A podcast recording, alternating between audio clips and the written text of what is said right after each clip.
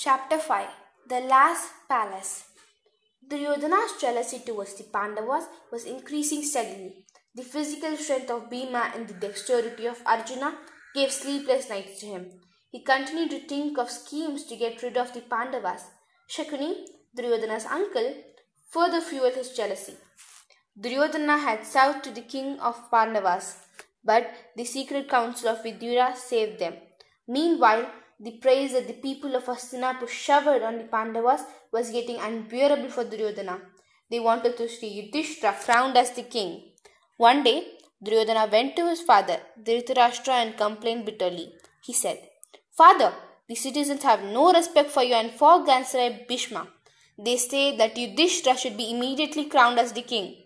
Now, if that happens, what future would I have, or even my children? Dhritarashtra replied, Son, what you say is true. Yudhishthira will not stray from the path of virtue. People praise him, and so do the ministers and the army commanders. If we oppose him, we won't succeed. If we do injustice, the citizens would rise against us and expel us.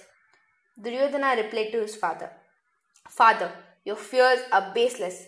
Bhishma will be neutral while Ashwathama is devoted to me, which means that his father Drona and uncle Kripa will also be on our side. Vidura cannot openly oppose us. Therefore, send the Pandavas to Varanavata. I cannot bear the pain of Pandavas anymore. Dhritarashtra's mind was shaken and he yielded to his son's counsel. Now, it only remained to give effect to the plot that Duryodhana had already prepared. The ministers who were loyal to Duryodhana began to praise the beauty of Varanavata in the hearing of the Pandavas may and made mention of the fact that a great festival in honor of Shiva would be conducted there with all pomp and splendor.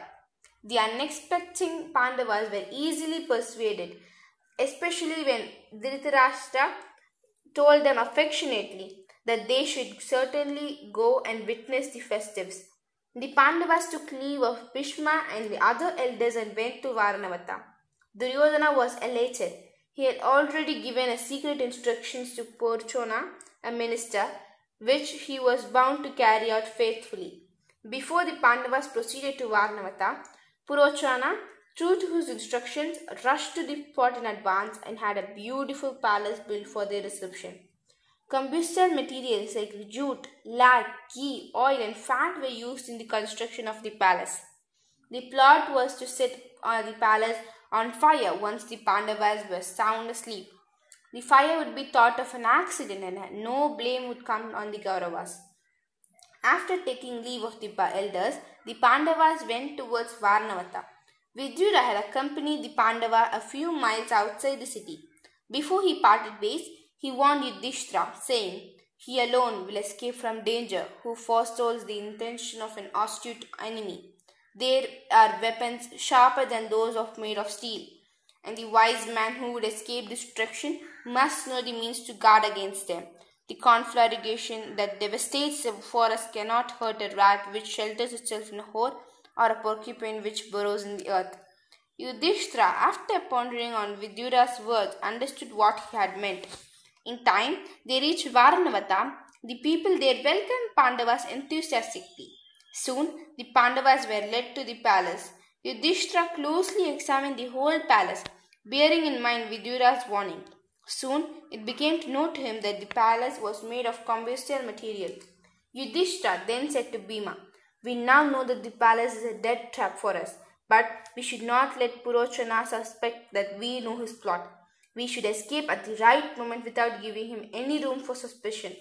Meanwhile, Vidura had sent an expert miner who met the Pandavas a secret and said, I have been sent by Vidura to help you. The miner worked for many days in secret, unknown to Purochana. Soon he had completed an underground tunnel from the underlag into the forest beyond. Yudhishthira gathered his brothers and mother and told him that it was time for them to go. At midnight, Bhima set the palace on fire. Kunti and the Pandavas escaped through the underground passage. Soon the palace was caught in a roaring fire. The palace was reduced to ashes in no time. Purochana's residence was enveloped in flames before he could escape and he fell victim to his own plot. When the news of fire reached Hastinapur, lamentations rose from everywhere. Dhritarashtra and his sons mourned for the Pandavas, whom they believed dead. The Pandavas, meanwhile, marched on, suffering many hardships and overcoming many dangers. Later, disguised as Brahmins, they reached the city of Ekachakra. There, they stayed in the Brahmin's house.